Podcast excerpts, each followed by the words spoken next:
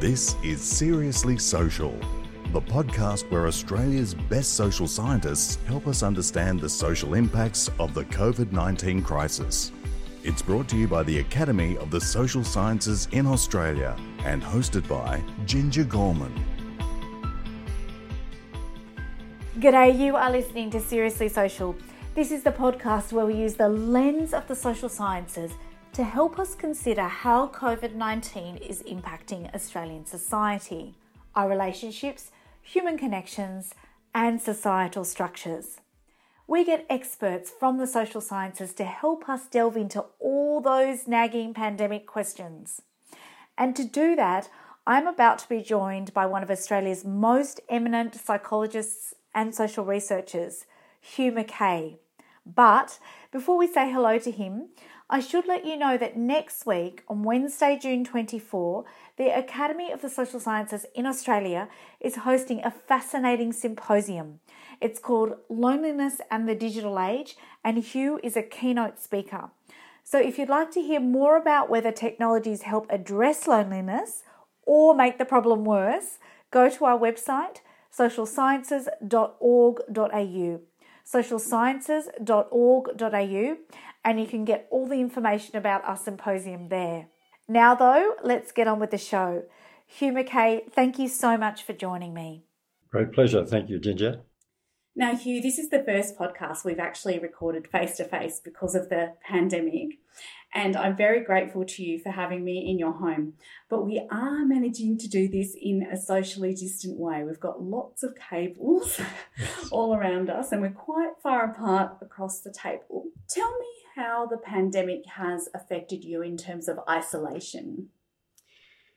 Well, there have been the obvious drawbacks. Uh, I don't see my grandchildren. Uh, I don't attend choir rehearsals, which were one of the highlights of my week. I don't have coffee with friends. Uh, I don't interact with shopkeepers because we really have been in total lockdown.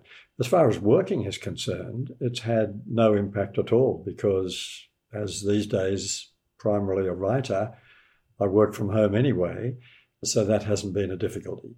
It's changed my wife's working life a great deal. She's now doing uh, things via Zoom that she previously did face to face. And of course, so am I. There's a lot of Zooming going on. I'd never even heard of Zoom until COVID 19 hit us. About the fact that she's actually immune compromised? How has that impacted your ability, for example, to see your grandchildren? Hmm. Well, it means there's, there's an absolute barrier. She is hyper vulnerable to any kind of infection, let alone COVID 19. Uh, so she, her rheumatologist has said no human contact until spring. So that applies to me, of course. I, I have to keep as far away from everybody as I am from you now. It's interesting, isn't it? Because we're mainly here today to talk about loneliness, and there's been a lot of discussion about this since we've all been socially isolated in the pandemic. But in fact, Australia was a very lonely country even before COVID 19. What can you tell me about that? Yeah, I think this is a crucial point, Ginger. The, the fact that we've all been in lockdown has given us a little taste of loneliness, but the Australian Psychological Society, in conjunction with Swinburne University of Technology, about a year ago published a national survey which was in, in, shocking in many respects. And one of the most shocking findings was that 25% of all Australians report feeling lonely for most of every week. Now that's that's a stunning statistic, isn't it? It means if you look along your street or within your apartment block, uh, it's a pretty safe bet that roughly a quarter of those people are experiencing loneliness regularly. And loneliness, of course, is like a disease.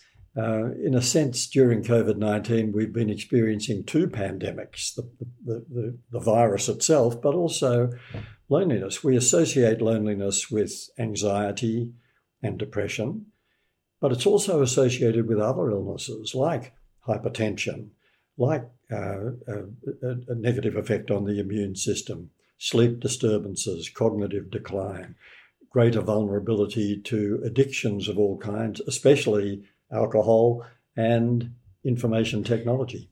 I did a story for the ABC about loneliness in older people relating to the pandemic, and one of the experts said this is as deadly as smoking. Mm. And I hmm. was shocked by that, but mm. actually, this makes sense given yes. what you're saying now that it's actually related to all these other health problems. That's right.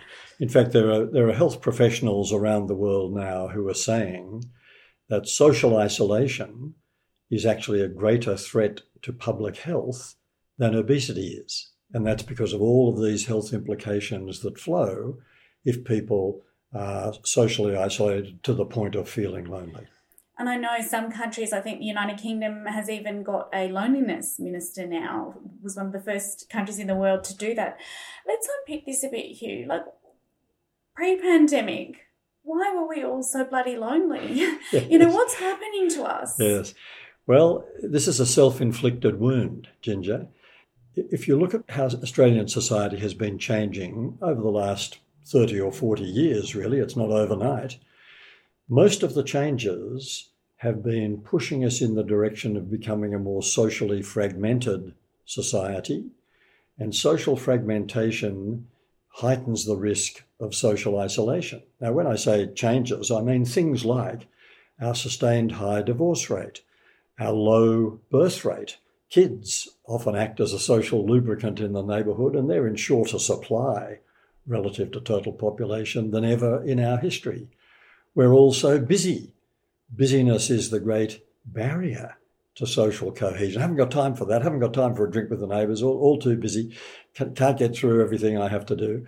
Information technology has had a fragmenting effect. It's the great revolutionary paradox that said it's going to make us all uh, closer together, closely in touch with each other, which it has. And paradoxically, it's made it easier than ever for us to stay apart from each other. So you put those kind of changes together, plus our mobility. We're moving house on average once every six years. We come and go by car. Most of us live in drive in, drive out suburbs and don't have much time for standing around chatting to neighbours. So put all that together. The cumulative effect is more social fragmentation, and the consequence of that is more people feeling lonely. One other factor in all that that I've failed to mention is our shrinking households, which in some ways is the most significant of all the social changes of the last half century. Every fourth household in Australia now contains just one person. And within the next 10 or 15 years, that will have got to every third household. Now, that doesn't mean all those people are lonely but it means the risk of loneliness is greatly increased. Hugh, as you say, we've got one in four people feeling lonely, which I just find staggering.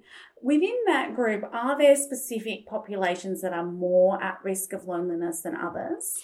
Yeah, the two most at risk groups are elderly people who are living alone, and that's pretty easy to understand because there's increased frailty, decreased mobility, so they often are uh, isolated by their aloneness and their age. The other at risk group are young people.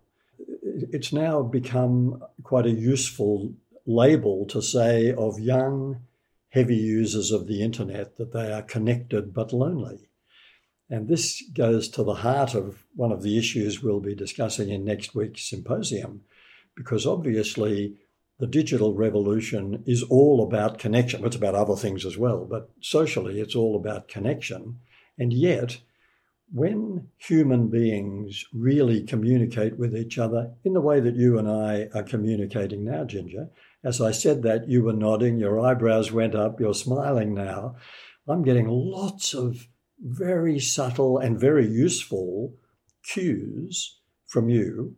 Uh, and you're getting some from me. I'm waving my hand around and I'm smiling. Posture, gesture, facial expression, rate of speech, tone of voice this is all the rich material that we exchange when we're communicating face to face.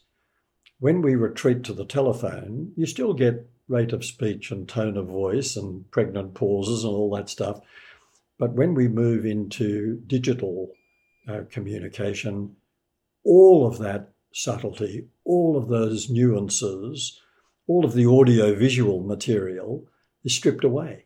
And now we're just left with the words. Emojis play their part, but I don't think they turn us on quite the way. This is so interesting though, because I did another investigation for the ABC about this specific group you're talking about. So 18 to 24 year olds. Right at the start of the pandemic, I investigated what was happening to them and they were losing their jobs, their casual employment. They were being forced to go home, back home to their parents after not being able to attend TAFE University. And they were saying this to me, you know, that I am now so isolated. So there mm. was already a problem. Yes. Uh, technology's played a part in that. And then on top of it, we're layering a pandemic. Uh, mm. What do you think is happening to those young people right now in terms of loneliness? Mm. I think it's it's a major social challenge that we'll have to respond to it, it's true, of course, that they're constantly, they've probably got their smartphones under their pillows, you know, they're constantly in touch. But what they're not getting is eye contact. What they're not getting is touch. And these are massive human deprivations. So this is a generation we're going to have to care for.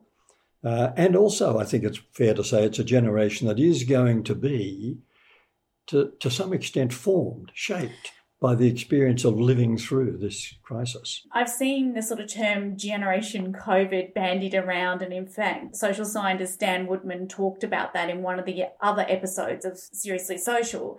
And he was saying there is going to be a generation COVID that is, in a way, shaped by this pandemic there are going to be social influences on there, much like uh, people that live through the Depression or people that live through World War One or two.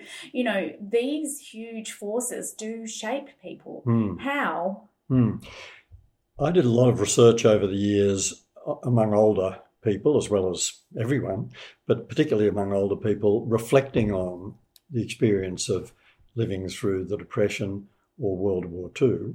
And what they always said was this was a dreadful time and it was the making of us. Uh, you wouldn't wish this on your worst enemy, but it really clarified our, our values. We reordered our priorities. We really discovered the crucial importance of neighbourhood support, looking out for each other. In the Depression, that sometimes meant providing meals for neighbours and, and other uh, very, very uh, concrete, tangible forms of assistance. But when they look back on that, they always said how fortunate they were to have had such a dramatic influence that created values and priorities that never left them.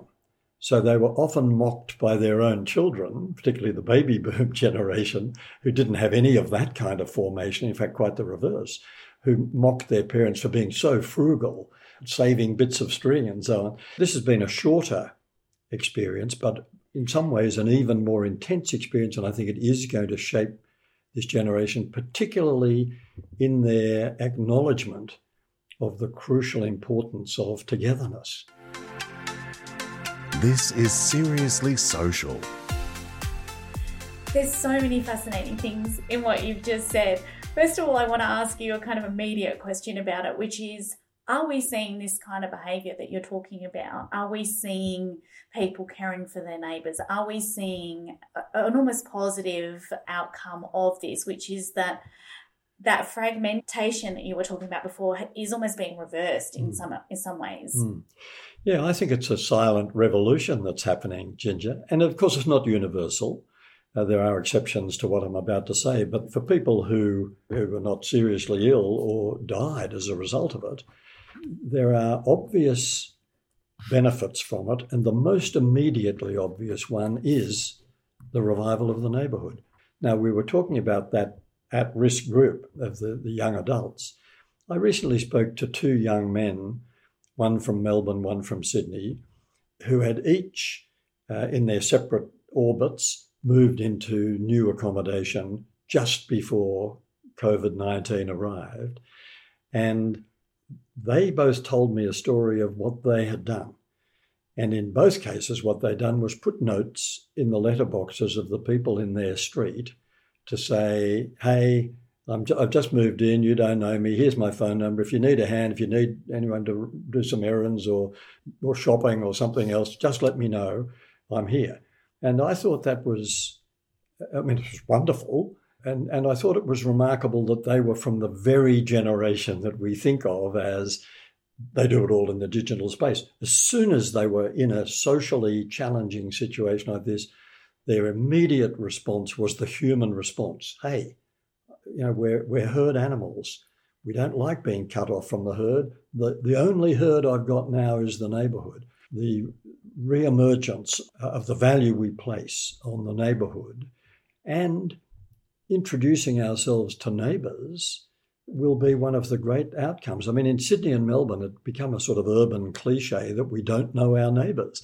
Now, no one ever says, I don't know my neighbours with pride or pleasure. They don't say, wow, I finally achieved the situation I've been striving for where I wouldn't know my neighbours.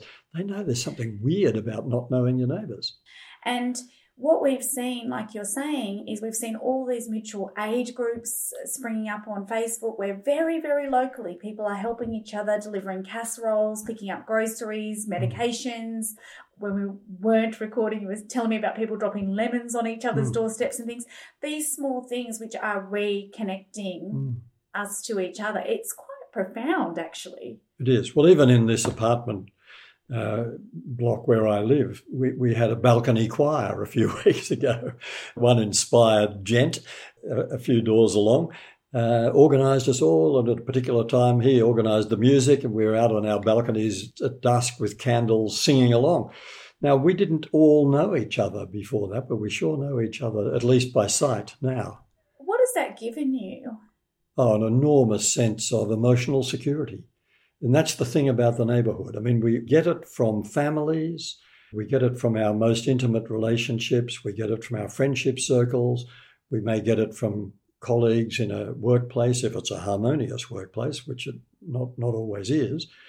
But because we are herd animals, the, the sense of the herd where we actually live, they're not our best friends. They don't ever have to become our best friends, but there is this special category called neighbour.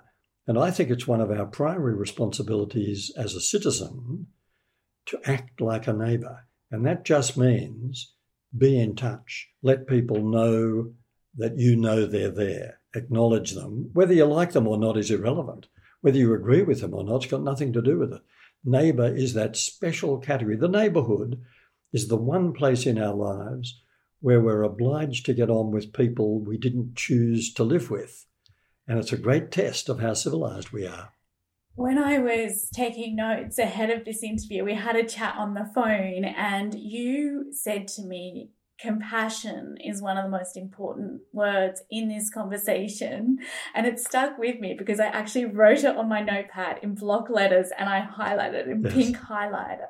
Why did you say that? It's the key word that, that, that really underlies this whole conversation, Ginger, because once you realize what it means to be a human being, once, it, once you realize what it means to belong to a social species, then it's a very short step to say, well, in that case, we belong to each other. We're all one. We're all part of this thing. And we absolutely rely on groups, communities, neighborhoods to support us, to nurture us, to sustain us, even to give us our sense of identity so the only rational response, rational response, not an emotional response, the only rational response to that is to say, we'd better treat each other kindly, we'd better treat each other respectfully, because that's how we'll build social cohesion, that's how we'll create social harmony, and it will have nothing to do with our emotional response to each other. That happens anyway. We, like, we, like, we fall in love. We like some people, we don't like other people absolutely irrelevant to the concept of compassion. Compassion is the mental discipline that says, because I'm human, I'm going to treat you as if you're human too.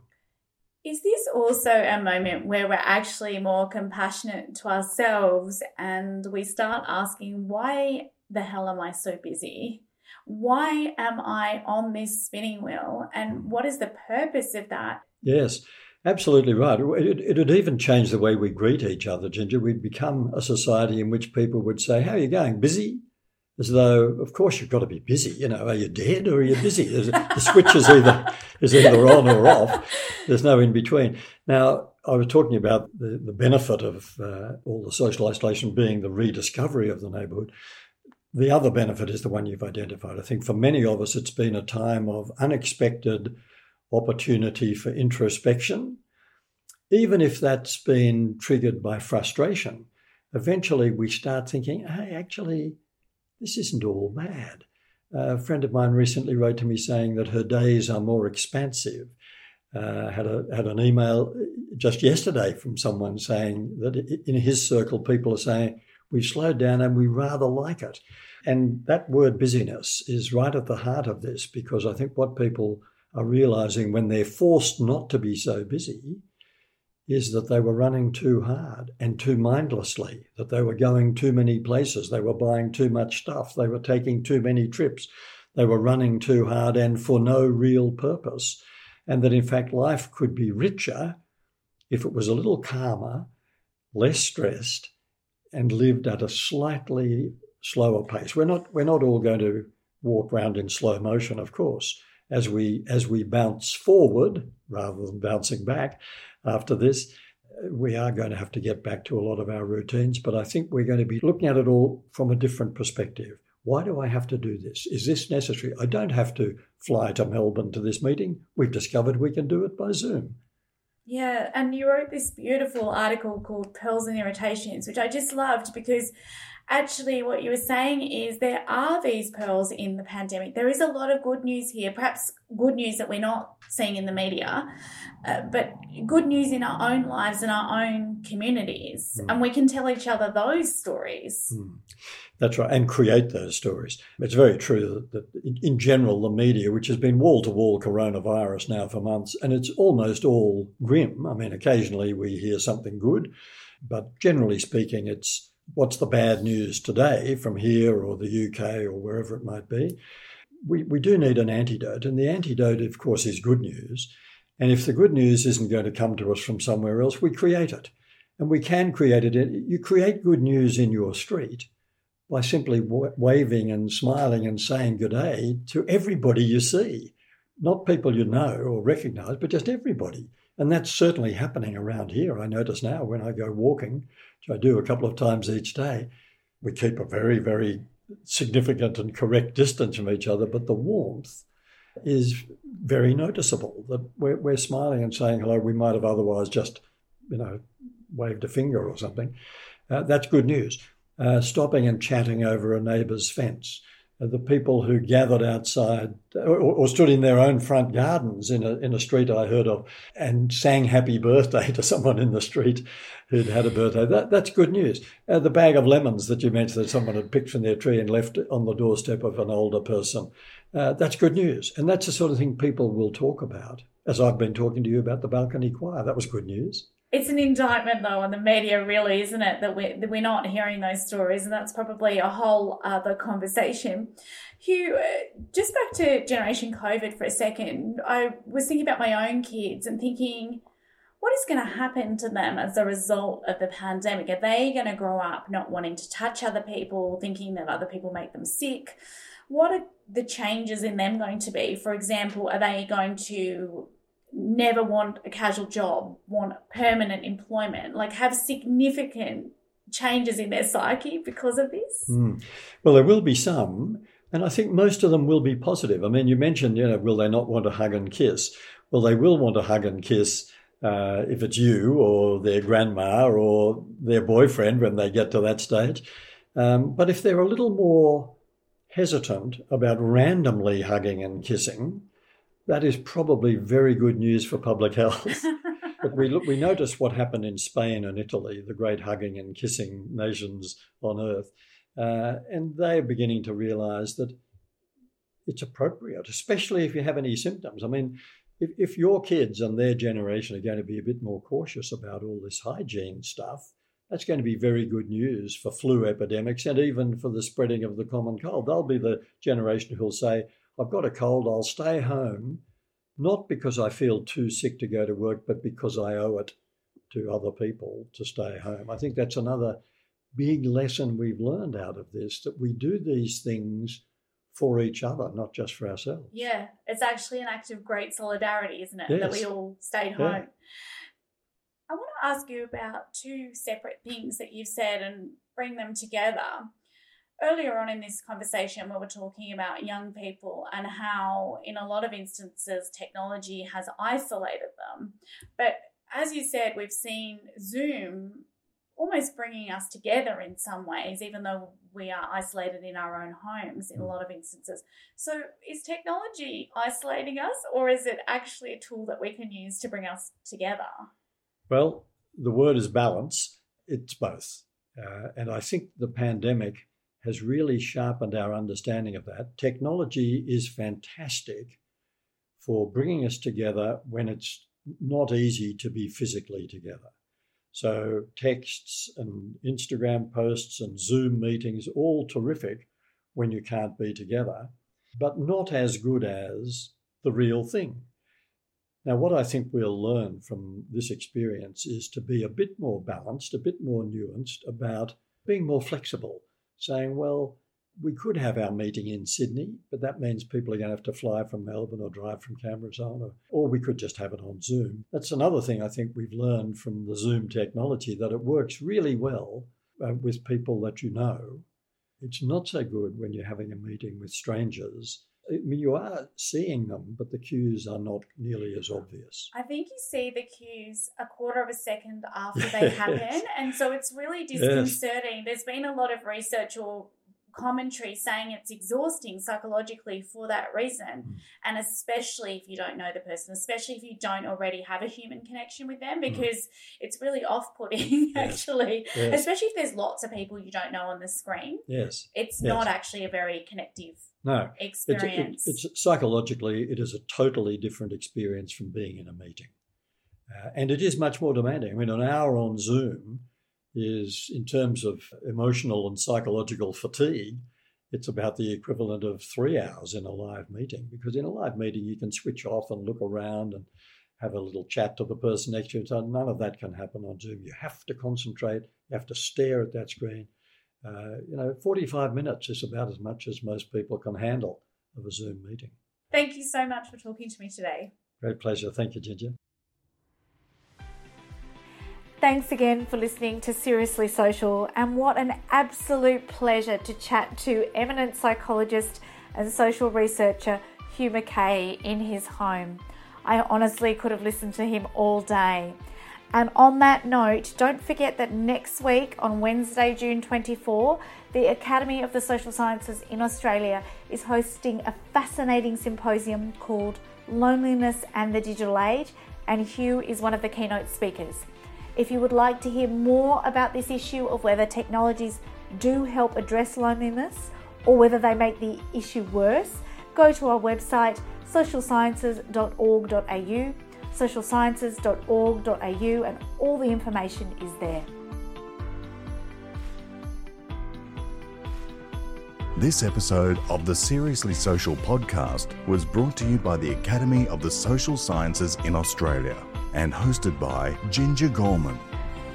For episode notes and transcripts, visit socialsciences.org.au slash podcasts.